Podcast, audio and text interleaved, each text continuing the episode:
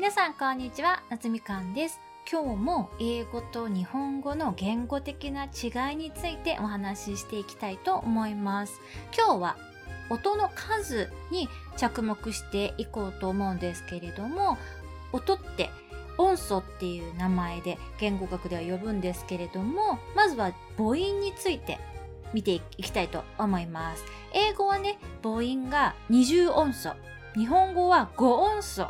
ありまして母音の数に関して言えば英語の方がま4倍ぐらいあっちゃうので結構数に差がありますけれども実は日本語の5母音っていう体系は世界の言語の中でもね最も一般的な数です。母音の音素が一番少ない言語はアラビア語とタガログ語と日本語の琉球方言の3母音っていうのがありまして他にもウビフ語っていうのの2母音っていうのもあります。日本語はねかつてね一時8母音まであった時期が実はねあるそうです。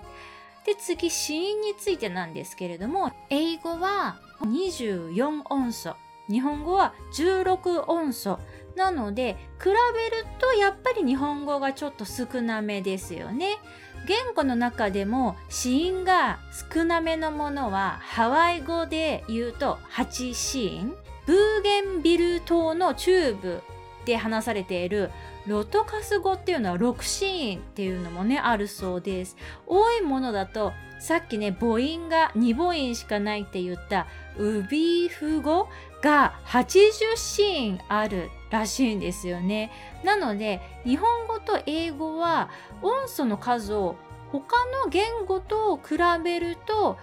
音素の数としてはどちらも平々凡々というかすごく多くもなくすごく少なくもない言語っていう感じになりますね。それではですね次に皆さんには意外と知られていないけど英語と日本語で決定的に違う点をご紹介したいと思いますそれはですねリズムの取り方なんです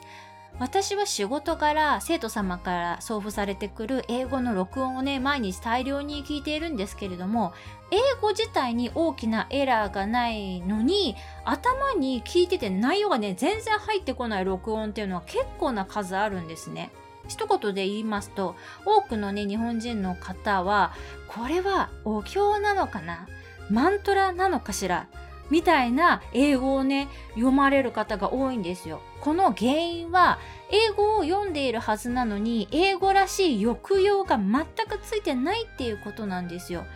英語には英語特有の抑揚っていうのがあってその抑揚がついてないとたとえ発音がね正しくても英語に聞こえないっていうことがね起こっちゃうんですこれはどういうね違いが原因で起きてるのかと言いますと英語は stress-timed なリズムを取る言語で日本語は mora-timed っていうリズムの取り方を持つ言語なんですけどもこの2つの違いがねあんまり皆さん学習者の中では広まってない知識だと思うんですよね。で英語のこの stress-timed な言語っていうのは強勢、まあ、強く読む箇所を等間隔で繰り返すことでリズムを取るつまり強く読む箇所と弱く読む箇所は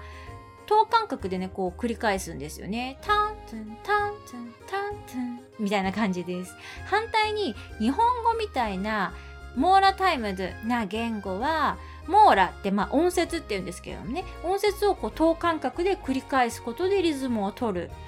ってことは、まあ、音節の数でリズムを取るんですよね。五七五とか337とかそんな感じでリズムを取ります。英語により近い言語の種類で言うとドイツ語は stress-timed でフランス語とかスペイン語は日本語と同じ mora-timed なんですよ。なので日本人の方にはフランス人とかスペイン人の方と英語で話す方が聞き取りやすいっていう感じる方がいます。それはお互いの母語のリズムの取り方が、ね、似ているからなんですよね。そうなのでこの読み方が結構根本的に違うっていうことを一度意識して英語ね次聞く機会があればそのタントンタントンタントンっていうのをネイティブの方はそういう風に読んでるのかなっていうのを意識して聞いてみるといいと思います。それではまた次のエピソードでお会いしましょう。バイ